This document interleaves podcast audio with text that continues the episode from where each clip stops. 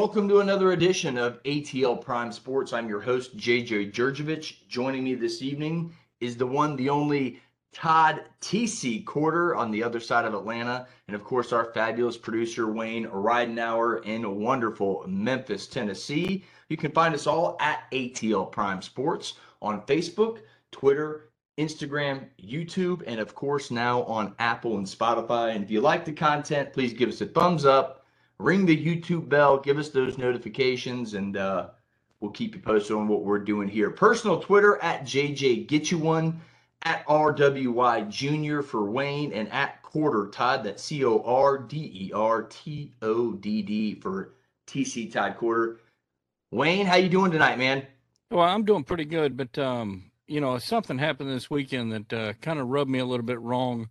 Uh, I had mentioned it to you, and it's uh, some of the things, the antics. Uh, it's somewhat, uh, I would say, disgusting stuff that went on between Alabama State and Jackson State.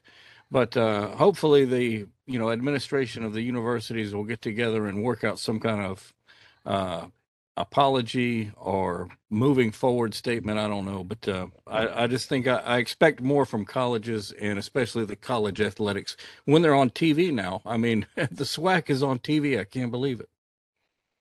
Yeah, I, I the it, it, the incident you're referring to is the Deion Sanders Alabama State. Uh, it all stemmed from Alabama State saying Deion Sanders wandered in their pregame private practice and uh, Deion says it stems from players of Alabama State, coaches uh, yelling at coaches, and it's just all around sounds bad on all sides. Uh, I agree with you. TC, how you doing this evening? Fantastic, fantastic. What we've got uh, six top 25 matchups in college football this week, and uh, who would have thunk that this late in the season? You're right about that. It's nice to see. It's good to have conference matchups like this. I'm doing well, but not better than Georgia Tech football winners of two straight. It's the first time that's happened since the Paul Johnson and the triple triple option error. I guess you could say the triple Johnson error. but they got a bye week this week before hosting Virginia on Thursday night national TV. What's on tap for today's show? college football playoff contenders and pretenders. The Braves lose game one, tie it up in game two. We'll talk about the NLDS and more postseason baseball, our NFL quick hits, and, a pl- and of course, the all but famous pick six. Let's go ahead and kick this thing off. I do want to shout out no Dave Cohen today. Uh, Panthers did move to two and four with a 41 33 win over their rival Georgia Southern. So again, it is state, not Southern. Hashtag it. Let's kick this thing off. NFL quick hits. Monday night's 30 to 29 thriller ended week five of NFL play. Let's talk some major storylines from the first handful of weeks here. Uh, we got to talk about the roughing the passer calls. I want to hear your opinion on this, TC. The roughing the passer call, your opinion on how it should be called Go. Well, right now you might as well put a mattress under these quarterbacks and let them fall safely on it. I, I mean, I, seriously, this is this is really really bad. Um, I mean, guys are just getting tackled routinely in the so-called tackle box, and if they land too hard or if they you know they turn them around or twist them a little, it's automatically a pass interference penalty, and it doesn't matter who the quarterback is. It could be Tom Brady or, or it could be a non-star quarterback in the NFL.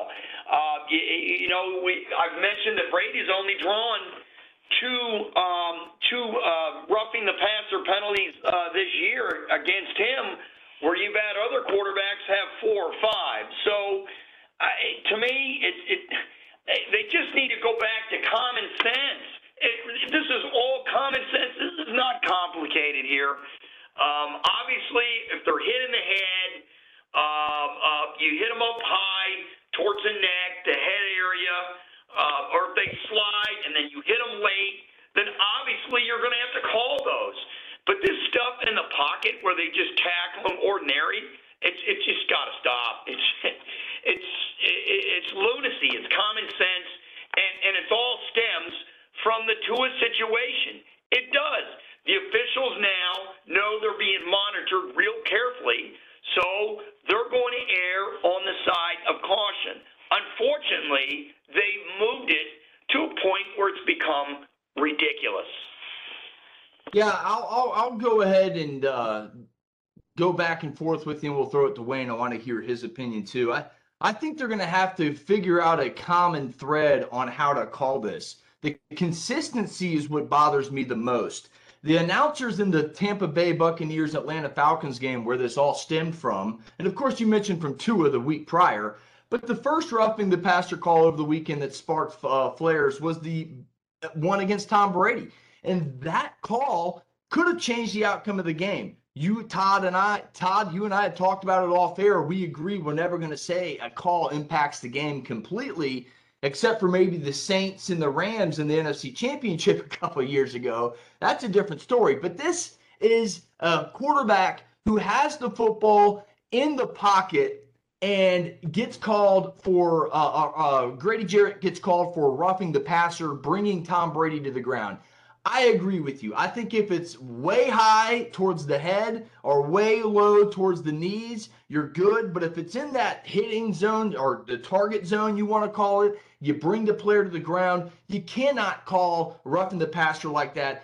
Defensive lineman for the Kansas City Chiefs also called for a roughing the passer call in Monday Night Football. Uh, the Raiders Chiefs 39 30 29 thriller. I really think that you just have to learn hey, you got to go by looks. And I know some of them are going to look in malicious, but that's football. And you got to keep going. You got to play the game. And if it's inside the pocket and the defensive lineman brings him down within the rules, you can't call roughing the passer. Wayne, what is your thoughts? Well, I'm going to say, first of all, pocket schmocket. Let's just drop that entirely. Uh, I would say that uh, my way of thinking of roughing, roughing the pass, the way it should be, is head and knees off limits. It should actually be off limits for any type of tackle. Uh, the second part is if the passer, the quarterback, has the ball in his hand and he gets tackled, not roughing the passer. If he does not have the ball in his hand and he gets tackled, that's roughing the passer, and that's it. That's all it should be. Yeah, sometimes it is as simple as that. I, will I'll make this final point. You know, someone on Twitter, I can't remember who it was, they had a blue check mark. They made a funny comment. You know, Chris Jones is probably the first defender to ever get called for roughing the passer when he had the football. And that was on Derek Carr in Monday Night Football. He strip sacked him, had the football, and they still called roughing the passer. Todd, your final thoughts on uh, the roughing the passer calls over the weekend, and uh, your final uh, opinion on that. Well, I, what Wayne said, I mean, it, it can't be. I mean, it just can't be. If the quarterback obviously doesn't have the ball in his hands and they hit him late, it's a late hit. So they're just going to call late hit slash roughing the passer. But if the, if the quarterback is hit towards the head and he's got the football and you hit him up from the neck up or from the shoulders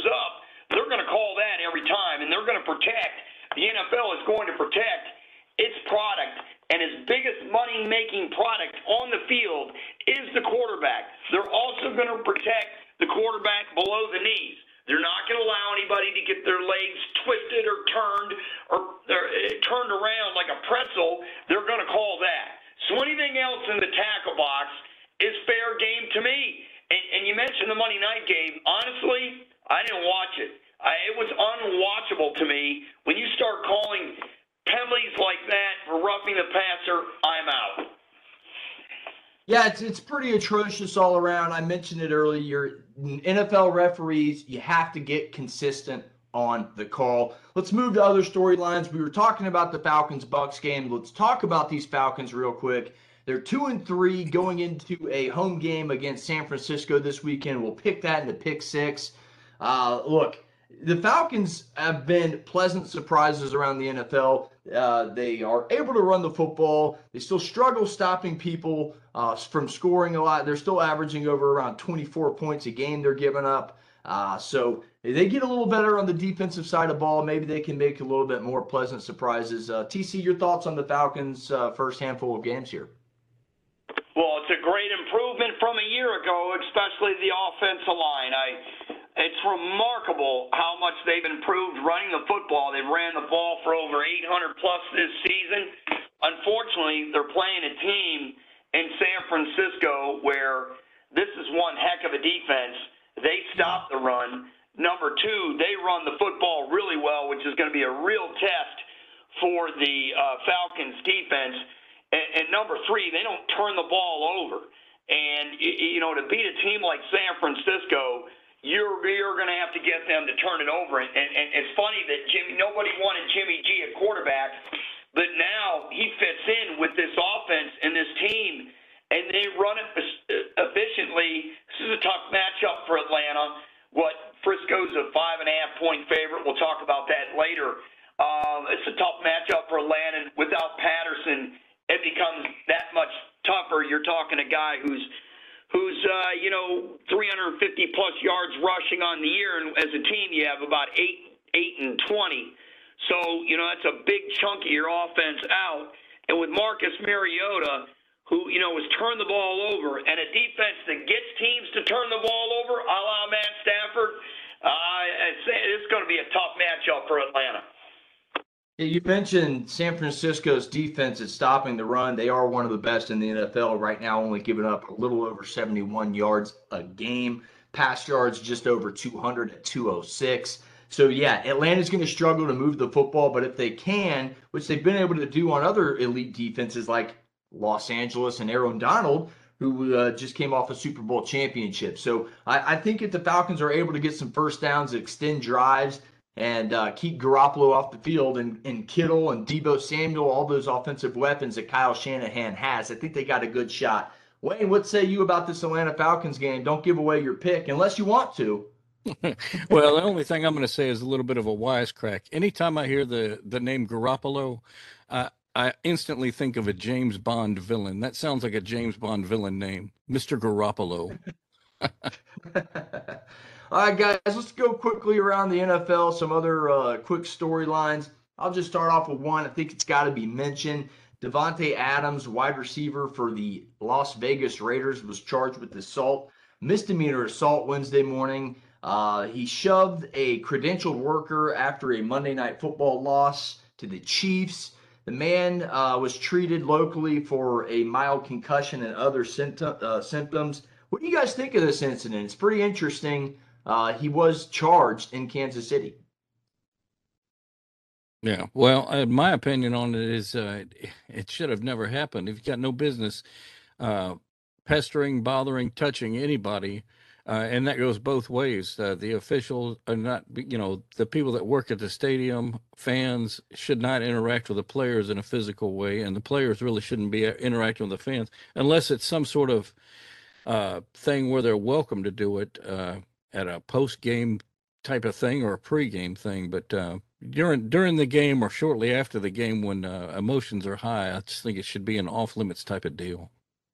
Yeah, what happened is the cameraman was running away or to his spot, I should say. Davante Adams is running to the visitors' locker room at Arrowhead Stadium, and he said uh, he apologized afterwards. He said he was at fault, and Personally, uh, should he have done it? No. But in the moment, guys running towards him, he's running off the field. Uh, frustration, um, kind of lack of awareness by Davante Adams' part. Do I think it's a big of a deal as as the gentleman is making it seem? No, but if he was injured, he does have the right to press charges. So you can't either way. You can't really do anything about it.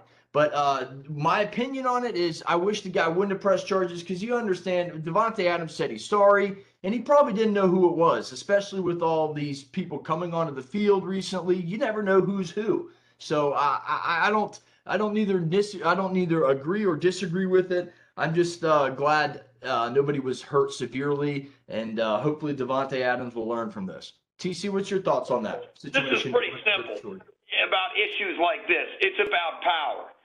Davante Adams, he shoved a, a powerless person um, on the field that night because honestly, he just could. And you know, it's almost like being rough to a, like a waiter or a waitress when you don't have your meal on time or you feel that they didn't get everything you wanted in the order. uh, it really does say a lot about you as a person doing this. You did it right in front of national TV. There's just no doubt. Now, I also think it makes zero, zero sense to get the law involved in this situation. All you got to do is have Adams apologize, donate to the guy's charity, and, and move on and end it. Do not get the law involved. The law has a lot more important things to do uh, than something like this. This to me is it doesn't make any sense at all to get the law involved unless the individual was seriously hurt, and then you have a whole a whole nother situation altogether. Yeah, guys. Any final thoughts around the league and the NFL? Uh, Wayne, TC, that you want to get get off your chest real quick? no, I'm good. Everybody's good. All right, let's move on to college football pretenders. Thanks for asking me. well, he he, uh, he did ask football, We're about the halfway point through the season. Um, let's talk contenders, pretenders. TC, I'll throw it to you, man. Give me uh, your contenders first, and uh, maybe someone outside the top ten that's uh, may make their way up into the college football playoffs at the end of the season. Well, I mean, obviously, the, we're, we're what are we? Six games into the season, so we're what approximately the halfway point. I mean, obviously, the brand names are there: Georgia, Ohio State, Alabama, Clemson, Michigan, Tennessee, and then add USC and Oklahoma State. And there, I mean, these are your guys that are right there in it. Um, somewhere, someone from this group will most will make three of the teams from this group will most likely make the playoff. Then I'll go to another tier, and that other tier is Penn State, UCLA, Oregon, even though they lost to um, Georgia early in the season, um, uh, TCU, uh, somewhere that would be your next group. Um, I'm not going to mention Syracuse. They're un, un, undefeated. I, I, I know mathematically if they were on the table they would be in, but I don't see it. But then again, this year has been the un, the the year of the unexpected. So that those are my that that those are my contenders. And I tell you what, when I look at it, the biggest surprise of all is UCLA with Chip Kelly. Who would have thought they would be six and zero oh at this point in the season? They defeated Utah. Uh, they're still going to have to play USC and and potentially Oregon. So you know, but if, if they got a shot, look at Penn State. Penn State beats Michigan this weekend, and we're having a different conversation about Penn State and Michigan all together. My point is, there are too many games to go this season. Look at Tennessee. The, the, the game, the winner of Tennessee and Alabama is going to shape this greatly. And it's been a while since Tennessee beat Alabama. And if Tennessee can win, we're having a different conversation about Alabama, Tennessee, and then Georgia, who's going to play Tennessee. So there's a lot of games to be played left, and there's a lot of paths that are unknown, but those are the teams that have a shot. Yeah, You mentioned uh, the, the the the top contenders. I pretty much agree with you. I, I think your Georgia, Ohio State, Alabama is your tier one contenders. Clemson, Michigan, Tennessee are your tier two. Uh, throw USC, Oklahoma State in there. I'm right there with you. Uh, uh I am going to throw Syracuse in there because Syracuse uh, does control their own destiny. If they're able to pull out a regular season undefeated, they will be in the ACC championship game, and it's that simple. And if you win that Power Five conference, we all know you're going to get in. Their biggest test is coming up in two weeks. Uh, really, two consecutive huge tests. They host NC State this week, and they go to Death Valley Memorial Stadium, Clemson, South Carolina, the next week. Notre Dame the next at Pitt. So they got the meat of their schedule coming up. But if they hold their if they hold ground, they will be there. That's my team outside of the top 10 that you can look for to maybe get into the college football playoff.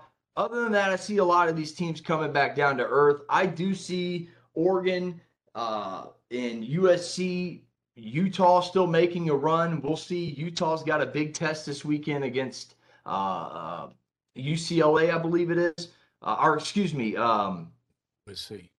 uh, USC. Excuse me. Yes, thank you. We we picked that one last week, so they they can right the ship in the in the Pac-12 and get back in the in the race right there. So you know, lots can happen. I think we'll see where Tennessee stands this weekend, especially if Bryce Young plays. TC, you, you mentioned them all in the head there. Those are your contenders. Wayne, give me uh, someone we may have not mentioned that you think might make their way back in, or your comments on a contender.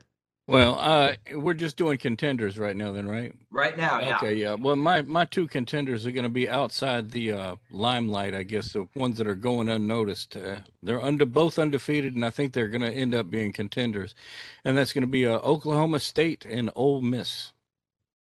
I like it. Ole Miss can control their own destiny too. They are one of the few teams that has back-to-back wins in their history against Alabama. So they uh, they'll they'll be. I think that game is actually not this weekend, but next weekend, if I'm not mistaken. Let me double check. Uh, no, it's, it's it's in a couple weeks. It is in November. So uh, two weeks is at LSU for Ole Miss, but they they got the meat of their schedule coming up. Let's go over to the pretenders.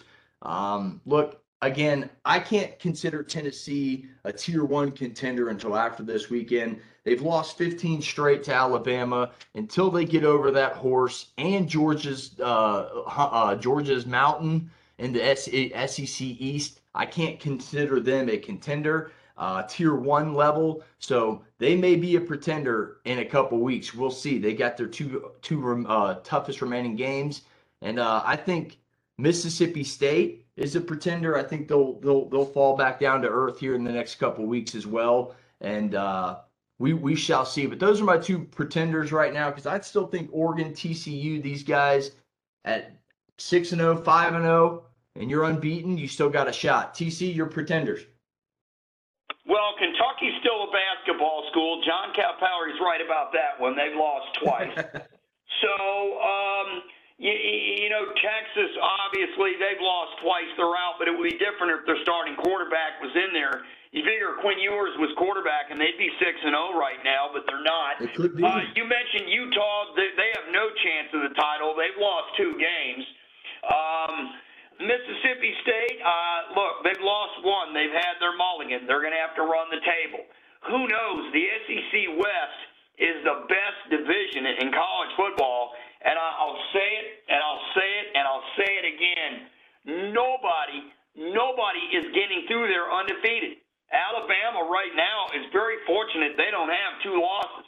Uh, you, you know, last week they did a great job of weathering the, the storm. Whether you know Young was going to play quarterback, and and, and and it looks like he's going to play this week. But uh, that Tennessee game, that is the biggest game at the University of Tennessee in a long time. That place is going to be nuts. You're going to see the stadium shake. And the way Tennessee played against LSU last week, they look really good. That's going to be a really good game between Tennessee and Alabama, and that is going to shake up the SEC. Wayne, your pretenders real quick, and we'll move on to the Atlanta Braves and postseason baseball. All right. Well, my uh, pretenders are actually coming from uh, two also undefeated teams who are in the middle of the pack, but I think they're fixing to drop quickly, and that's going to be Penn State and TCU. I like it. I like it. You know, I mentioned TCU. If you're undefeated at this point, you're still a contender. But uh, like I said, the meat of the, these people's, uh, these team schedules, these people, these team schedules coming up will really separate. And it's almost like it's separation Saturday this week. Uh, we have the third Saturday in October. Go ahead, TC. No, it's a good word. I wanted to compliment you saying it is separation Saturday. Uh, there's no doubt certain races are going to separate itself. And Wayne mentioned Penn State. I'm going to tell you right now, uh, there was a fact in here about Penn State, Michigan. The last two teams, gosh, I saw it. Um, the last time that Penn State and Michigan were like this, and they went to Michigan, it was, God, I want to say it was in 94, and Penn State went undefeated, and they beat Michigan and won the title. This is I'm not saying history is going to repeat itself, but Penn State has a good shot at beating Michigan um, this Saturday. Uh, you know, as they say in Western PA, Jens can throw the football with that quarterback Clifford, and Jens can run the football with that new stud five-star freshman running back they got. Michigan hasn't played a difficult schedule at all this year. Um, you know, they've had every game has been in the state, but two. They went to Iowa and they have no offense. They went to Indiana and they struggled there. This Michigan Penn State game, I, I don't want to give it away for the pick six, but it's a top. It's it, it's a pick it's a pick'em game and Jens or Yuns, whatever in the heck they say in Pennsylvania, it's usually Jens. Jens on the west, Yuns on the east. Yuns has a chance to beat Michigan this week. Let's move on to the Atlanta Braves, who fell short in game one, seven to six, but turned around one game two Wednesday night, three to nothing. Even the NLDS up. Let's talk Braves, Phillies, and the rest of the Major League Baseball's divisional round. Look, the Braves head to Philly for games three and four with the series even. Huge win Wednesday night for the Atlanta Braves. Zack Wheeler Kyle Wright, the Major League Baseball league leader in wins, three more than any other player, did his part, outdueled the local Atlanta native Zack Wheeler, uh, pitched uh, six innings, two hits, really competitive pitches, more strikes than balls. I think he threw 53 strikes out of his 80 something pitches. Really dominant performance there. Um, I think a key to the Braves' success last night is the ability to shut Kyle Schwarber down. Uh, the Cardinals did it too, for that matter, TC. But uh, they, they have shut down the Phil's leadoff hitter um, and National League home run leader 0 for 16 thus far in the postseason. Your thoughts on the Braves, and uh, we'll go back and forth here for a little bit. Look, Schwarber is either a hit or miss hitter. What? He had 40 something homers and 90 something RBIs, and by the way, he hit about 210. That's today's yeah. baseball. So eight out of ten times he's going to grab some bench and sit down. That's just that simple. His on base percentage is not really high either. Not that high, no.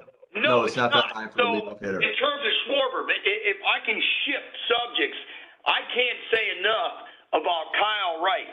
This kid pitched in 2020, got a stardom, did well, pitched last year in the playoffs uh, uh, out of the bullpen, if I'm not mistaken. Yeah. Did well. And to piggyback to piggyback off that point, real quick, TC, he came in in Game Four of the World Series and gave you some great relief performance. Uh, yeah. Uh, so that, that's really where it turned around. Uh, and I'll throw it back. No, hey, I'm glad you said it. Look, in 2020, kind of came out of his shell. He had the opportunity against the Dodgers in the NLCS out in Texas, and you were there. And you got you know you got to see you know that performance, but um, to go from where he is now, he said, I like this. I love what he said in the papers. Uh, I knew I wasn't very far away. There's a very fine line to where I'm at now and where I was. And based on my ability and the confidence that I have in myself, I knew this year I was going to take off with my curveball, which is his best the way, and his fastball is right really close behind it because, you know, he can bring the gas. But this kid went from that to winning 21 games in this era of the relief pitcher?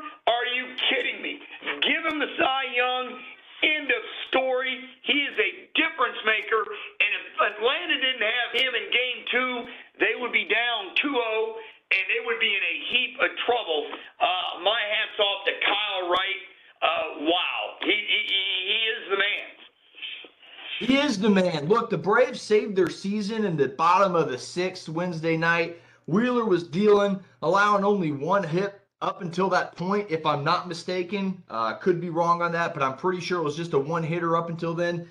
Gets the first two outs of the inning very easy. Then the Braves got five straight on base. That was rare because the Braves only did that five times in the regular season of 162 games that they got five straight runners on base. Started with a scare. Ronald Acuna got dinged in the arm, lost a lot of feeling in that arm, was able to tough it out. He ran the bases, the inning extended with uh, an Olson hit that Rhys Hoskins possibly could have had, and a Travis d'Arnaud single up the middle that really got it opened at three nothing. And while that was happening, Coach, uh, Coach, manager Brian Snitker said he was able to get in the uh, the bullpen area, uh, the batting cage area, excuse me, really warm up his arm, and he was able to get back out there, which was huge. But yeah, the Braves absolutely saved their season in the sixth inning on Wednesday night. Um, I just, I just can't say enough about Kyle Wright. The bottom of this lineup has done its job. Uh, the top last night, Dansby Swanson's not looking good, but he's getting the hits when you need them. So uh, hats off to this team. They were able to tie it up. Look, Brian Snitker has not yet named his starter for game three. TC, I'll say right now, I hope it's Spencer Strider. I hope he's healthy enough because he has dominated the Phils this season 4 0 and three starts and a relief appearance. It's the best of three from here. The Braves hold the home field. It is the best of three, and this to me is the game that Philadelphia has to win with Aaron Nolan. Nola, excuse me, Aaron Nola, their ace, going. They have got to win this game. And if they do, then the worst that can happen to them is you get a fifth game in Atlanta. This is a game where Philadelphia's got to win. We'll see if Strider pitches or not. Gosh, with that oblique injury, it's it's like a back injury. If you even slightly, slightly tweak it, you're done, and you're set back even more than you were at first. So Atlanta's got to be extremely careful. It'll be up to the doctors whether to let you know to let him go. The good sign was they did put him on the roster, so they do mm-hmm. expect him to pitch during this series. The million dollar question is when. We don't know, but Game Three to me says it all. If Philadelphia loses with their gun Nola they're done. They're done. They're not gonna. They're not gonna win the series. They have got to get three. And that in that environment in Philadelphia, it'll be dog nuts. They haven't had a playoff game there since 11. It'll be like old Yankee Stadium electric. The Philly fans will be flying all over the place, and they'll be dog nuts. And the Braves guys in the bullpen better look out. They'll have security down there because them fans are going to lose their mind. Yeah, speaking of doctors and uh, team doctors, unfortunately, other Braves news and notes real quick. Relief pitcher Tyler Matzek will undergo Tommy John surgery. Was feeling discomfort at the end of the regular season. And unfortunately, he will not be part of this postseason effort. He was a key member last year in that Braves World Series run, 13 postseason appearances, uh, only allowing three runs. This year, a lot less effective, a lot less velocity ERA over four, 4.76 to be exact. Game three, Friday afternoon, 4:37 p.m. in good old Citizens Bank Park in Philadelphia, PA, as the Yuns say, right? Yuns, Yens? What is it? Yens and Yuns. Yens would be the west. Um, Yens would be the yes. Yuns would be on the east. Yes. And Wayne, you had a thought on the Atlanta Braves NLDS series before we move around to Major League Baseball divisional series. Well, I, I really thought that the Phillies were going to be a lot easier team than this, but uh, they've really stepped up for this uh, series of games, and we'll see what happens. I was, I was more anxious when they were playing St. Louis because I did not want Atlanta to have to play St. Louis, but you know, it turns out that the Phillies are a pretty good team. I mean, they held him in check a little bit yesterday, but uh, man, if this guy gets going in that bandbox in Philadelphia, because it is a bandbox, it is a small ballpark. Uh, the pitchers better keep the ball down because if not, it's it, it'll leave. Even in the cold air, it'll leave. Yeah, it's going to be a huge matchup for game three. Again, you mentioned Aaron Nola. Braves have yet to name a starter. We will see what happens there. Let's go around Major League Baseball real quick. We'll highlight the series and then we'll get into our pick six. Uh, other world, other worlds in the uh, other words in the NLDS. You have the Dodgers tied with the Padres. Dodgers Dodgers won game one five three. Padres even it up with a five three win for themselves on Wednesday night. Game three is Friday prime time, 8:37 p.m. in Petco Park at San Diego. Uh, the ALDS Yankees won nothing over the Guardians. Still can't get over saying that. Uh, Yankees won game one four to one. Game two seven thirty seven Eastern time Thursday on TBS. And elsewhere, the Astros are one nothing winners, leaders over the Mariners. Houston wins game one eight seven with a walk off come from behind win. They were down four nothing at one point. Game two is Thursday afternoon, 3:37 p.m. today on TBS. Uh, Wayne, TC, any final thoughts on the rest of the MLB postseason?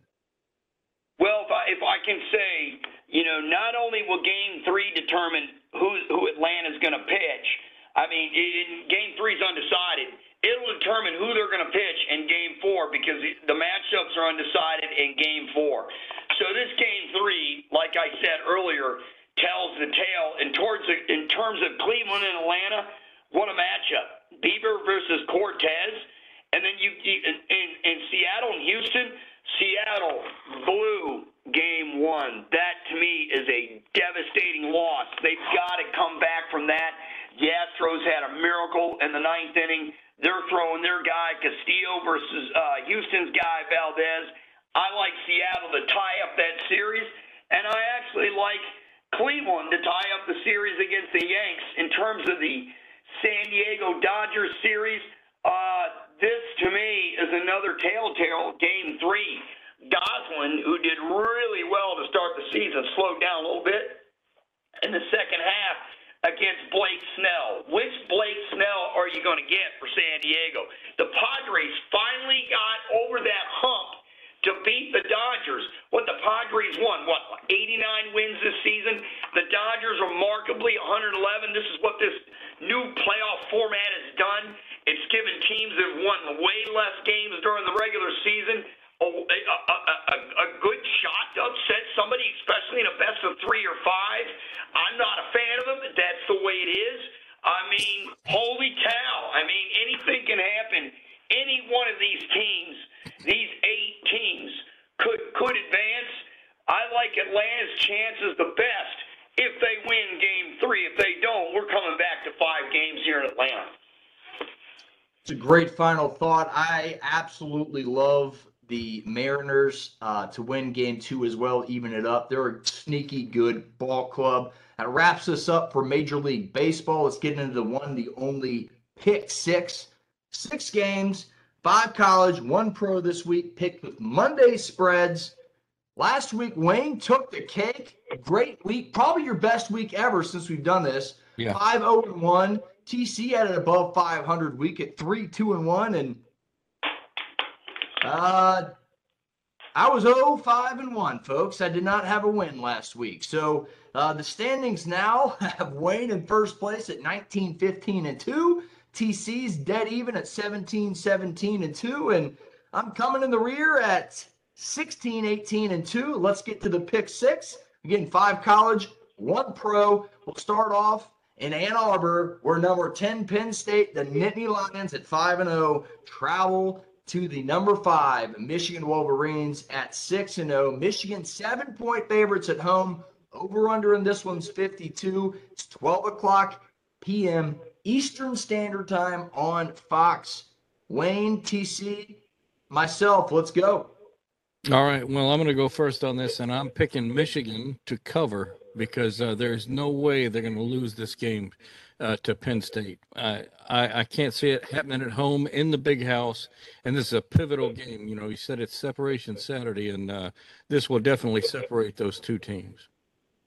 Well, Hans Gruber in the miracle here from Die Hard when he would Here went 5 0 and 1 last week. That would be Wayne's. We'll call him Hans Gruber here because what did he say in the movie Die Hard? Cheers, Theo. Miracles do happen. Wayne had a miracle hit last week at 5 0 and 1. Congratulations to you, my friend. But uh, no, no, no, no, no, no. No more miracles this week. Uh, you know, I know Michigan and Penn State, the home team has done really well in the series. Last year, Michigan flipped the script to win at Penn State. But nope, Jens is going to cover this week. Jens, Jens, however the heck you want to say it, I've got Jens to cover, and Hans Gruber and his miracle over there sitting in Memphis is going to lose that pick. Uh, Penn State's coming off a bye week. Penn State has done a wonderful job at stopping the run, holding opponents to under 80 yards rushing a game. But dive deeper into that. Purdue throws the ball a ton. Ohio does as well. Auburn's rushing attack has been less stellar than we thought it was going to be with Tank's big Tank Bigsby. I think running back Blake Corum gets it going. He gets the offense going too, opening up the pass lanes for JJ McCarthy, who has been throwing super accurately the last two weeks, around 76% completion rate there. The last two games, again, Michigan has a top five defense coming in at fifth overall with just over 11 points per game average and a top 15 offense. They're 13th with 43 points per game. Give me the Wolverines to cover at home. I like Blake Corum. Uh, so we're all uh, we're all in a, a, a agreement here. Wayne, you said Michigan at home too, right? Yeah, I said Michigan to get Michigan to cover. Yes, just I picked just, Michigan along with you, and I I went with Yuns. I'm just making sure I got it right. And we're going to the third Saturday in October rivalry. Number three, Alabama, 6 0, rolls into Neyland Stadium, Rocky Top, Tennessee to take on number six, Tennessee Volunteers at 5 and 0. Alabama's a seven and a half point favorite. That dadgum hook, I hate it. Over under in this one, 65 and a hook as well. This one's the 3:30 CBSer game. I'll start this one off. Look, again, the third Saturday in October. It's actually on the third Saturday in October this month, which is pretty cool. Look, Alabama's won 15 straight in this series. I think the pressure is on the Tennessee Volunteers. They feel it. Alabama's got 15 years of house money. Both teams are fast starters. Tennessee has outscored opponents 54 to 10 in the first quarter. Alabama's trumped that 83 to 6. So whichever team gets going first, I think wins. And Bryce Young has been practicing this week. I think that's the difference in the game. Also, Tennessee's had an off field distraction with the safety uh, possibly missing this weekend's game with a uh, altercation over the weekend, last weekend. And look, Jahmyr Gibbs transferred from Georgia Tech's an absolute beast. Bama runs the ball well enough to keep UT's quick scoring offense off the field. Bama averages over 250 a game. Look, I think Bama makes it 16 in a row by about a nine or a 10 point win. And that is that. Uh, Wayne, TC, you guys go. Well, uh, I got to tell you, I, I'm going to go ahead and take the Tennessee Volunteers and the points on this one. Uh, the odds makers have made this a really close game by doing seven and a half because normally Alabama's favored by double digits. Not so much on this one. I see uh, Tennessee taking this one at home, so I'm taking Tennessee in the points. I'll give you the shocker. Tennessee's not going to need the points. Big Orange wins it outright. Alabama's been fortunate they haven't lost two games this year. If Tennessee breaks the streak, I'll take Tennessee in the points, and they'll straight up get it done because you want to talk about a Heisman Trophy candidate. Give me Hooker, that quarterback for Tennessee. I like Tennessee tuxedo. Number eight, Oklahoma State, 5 0 at number 13, TCU. Also 5 0. TCU's three and a half point favorites. Over under in this one, 68 and a half. 3:30 p.m. on ABC. I'll start this one off again. Why not? Both these teams can throw the ball and score, as both teams are top five in offense, scoring over 45 points a game. So this should be a fun game to watch. But I like quarterback Spencer Strider. He's one of the best in the country. He's eighth in FBS and points responsible for right now. The difference: TCU's pass defense is suspect, giving over uh, giving up over 13 yards per pass play. Give me the mullet. Give me Spencer Strider. Oklahoma State and the points, baby. JJ, is, this, is it me or the name Spencer Strider has come up earlier in the show? Let me think about that. Um, um, yes, it has. And this uh, Spencer I, I Strider. Did I say Spencer Strider? I meant Spencer Sanders. I was going to say, on my uh, you mentioned it, so I was going to, no, I know it's Spencer Sanders. I'm just screwing with you because I can. yes. I like I like I like Oklahoma to throw the ball against that TCU defense. I don't need the points. I'm a man. I'm 40. Oklahoma State wins. Wayne, yeah, what well, say you, buddy?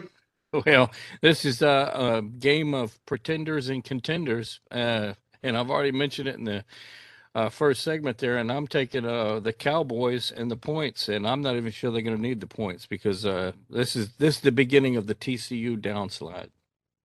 I like it. I like it. I like it. We're all on the same page with the mullet and the Cowboys. Let's go to our fourth game of the weekend, uh, college wise. Number 15, NC State, 5 and 1. At number 18, Syracuse, 5 and 0. Still hard to believe that. Syracuse is a three and a half point favorite. Over under in this one is low, low, low at 44. 3:30 p.m. on the ACC network. It's been nearly 25 years since two ranked teams met in Central New York. Let's go TC Wayne myself. Oh, you gonna make me go first? Okay. I am. Speaking of low, low, low, what's that movie with a low, low, low loco discount? That's um, Demi Moore was in it though. Oh, um, oh, about last night. Oh yeah. Well, you know what? Syracuse is gonna be about last week because they're gonna get beat this week at home. Give me NC State. And when I look at Syracuse's schedule, as you know, yes, they're five and zero. They are, and you know what? That's a good story. They did beat Purdue. They squeaked by against Virginia. Uh, they're not beating NC State. The schedule hasn't been strong. NC State has played a tougher schedule this year. I like NC State outright to win it in the dome up in Syracuse. There you go. Wayne? The low, low discount score. Well, I'm I'm as well taking uh, North Carolina State uh, and the points on this one because, uh, like like TC said, Syracuse has not been tested yet, uh, and North Carolina State is going to be playing to win, whereas Syracuse will be playing not to lose, and I think that's going to be their problem. And North Carolina State's going to win that. I Oh, hey, you- JJ, that wasn't low, low. That was a Litco discount. My fault, buddy, on those movies. I'm quoting movies this week, man. You know, I'm doing my pick look, with movies. How about that? Great, great sports analogy. Movies and sports. A lot of deep research here, huh? A lot of deep research. Look, I like NC State. No, just kidding. NC State's quarterback Devin Leary was banged up last week versus Florida State and is questionable. Backup quarterback on the road in a dome, loud environment where Syracuse hasn't been before. Fans are piling up. I'm going with Syracuse and Dino Babers, baby. Look, here's why I like Syracuse in their defense to hold NC State off. At home, the Orangemen have a top 10 defense holding opponents to 14 points a game. Give me the Orangemen. Our final college game of the day, number 7 USC 6 and 0 at number 20 Utah 4 and 2. Utah's home favorites at three and a half points over under, and this one's pretty high, 65 points. 8 o'clock p.m. on Fox. I'll tee this one off for the last one. Kyle Whittingham won't drop two in a row, especially in Salt Lake City. Utah's offense will move the ball on Southern Cal. USC has given up over 350 yards per game on defense. Utah can run and pass. I think Cam Cam Rising takes care of the football this time. Doesn't have a costly turnover like he did early in the UCLA game.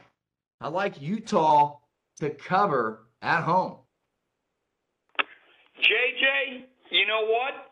Can I go back to the NC State game for two seconds?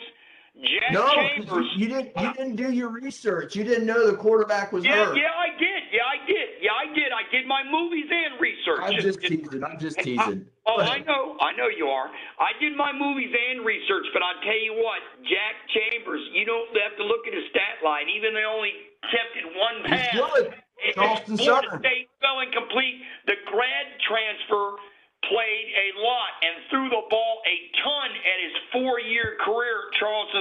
Carolina. This kid finished third in the FCS last season in completion percentage at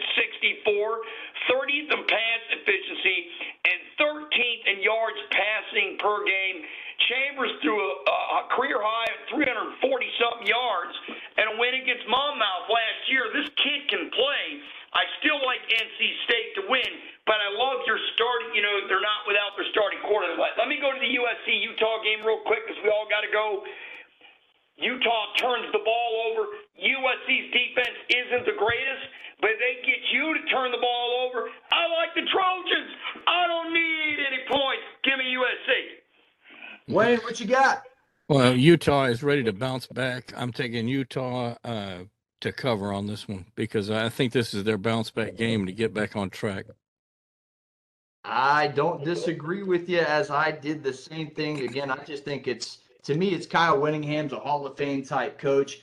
Um, been one of the longest tenured coaches in the country. I think that is the difference in the game. Let's go to our lone NFL game. We talked about it earlier. The 49ers come across the country at three and two and play in Mercedes-Benz Stadium, where the Falcons are two and three. San Francisco's a minus five and a half point favorite. Over under in that one's 43 and a hook. 1 p.m. on Fox. The Falcons are 5 and 0 against the spread this season. Why would I take anybody else? Falcons in the points.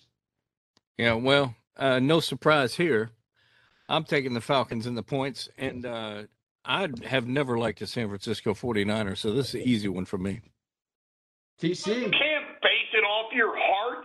I know you've been 5 and 0 with the picks, and you homers have done really well. And yes, I'm 0 for 5 because I haven't picked the Falcons all season long.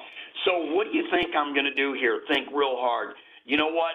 When you look at the 49ers games, they're all really, really close. They just are. What, are, what what's their record? Three and two. What their point plus differentials 47. They're coming into Atlanta, who really plays real hard. A tough football team, way tougher than a year ago. I think the 49ers win, but I think the Falcons cover and lose a heartbreaker on a field goal. So it's a cover week for me, guys. Did you notice it? Everybody covers this week, and I go six and zero. Well, no, and no, you went, praise you went me next week. points. So it's What's called that? going with the underdogs. You went with the yeah, point, yeah, that's not what the I, I meant. I cover the point. I, I, I, my analogy was I'm taking all the underdogs. They're going to prevent the team from covering. So I guess it's a non-cover week. I'm so sorry. I'll say that again. It's a Yeah, you non-cover next week. just say that it's an underdog week. You're taking all the underdogs. Right, and guess what? Next week y'all are going to praise me like you praise Hans Gruber over here. We will. Well, that wraps our show up, everybody. Uh, final thoughts for the evening. I mentioned it earlier. It's Separation Saturday. Five ranked versus ranked matchups in college football this weekend. Enjoy. Yeah, well, my final thoughts are while we were having the show, I got an email saying that my University of Memphis Tiger basketball season tickets are ready for download. And I'm looking forward to this season. They start the season at Vanderbilt, which is one of five SEC teams that the Memphis Tigers will be playing this year. And so it should be an exciting season. And you know what my thought is? Memphis is a basketball school just like Kentucky is. Number two, the college game is way better than the pro game. We stated earlier about the ridiculous roughing the passer penalties. I would rather watch college football every day of the week, and that includes twice on Sunday. Guys, have a great week. I've got a press conference with the uh, Lane Head football coach coming up. I'm going to broadcast Lane and Miles from Miles, Alabama, the SIAC game, one of the games of the week on ESPN Plus this Saturday. And everyone want to go ahead and catch the call. Dwayne Walker will have the play-by-play, and I'll do color commentary this week. And I'll uh, talk to everybody next week. Yep, for TC in East Atlanta for myself. Well, excuse me, North Atlanta. Myself over here in East Atlanta Wayne in Memphis, Tennessee. Get you one, folks. We'll see you next week.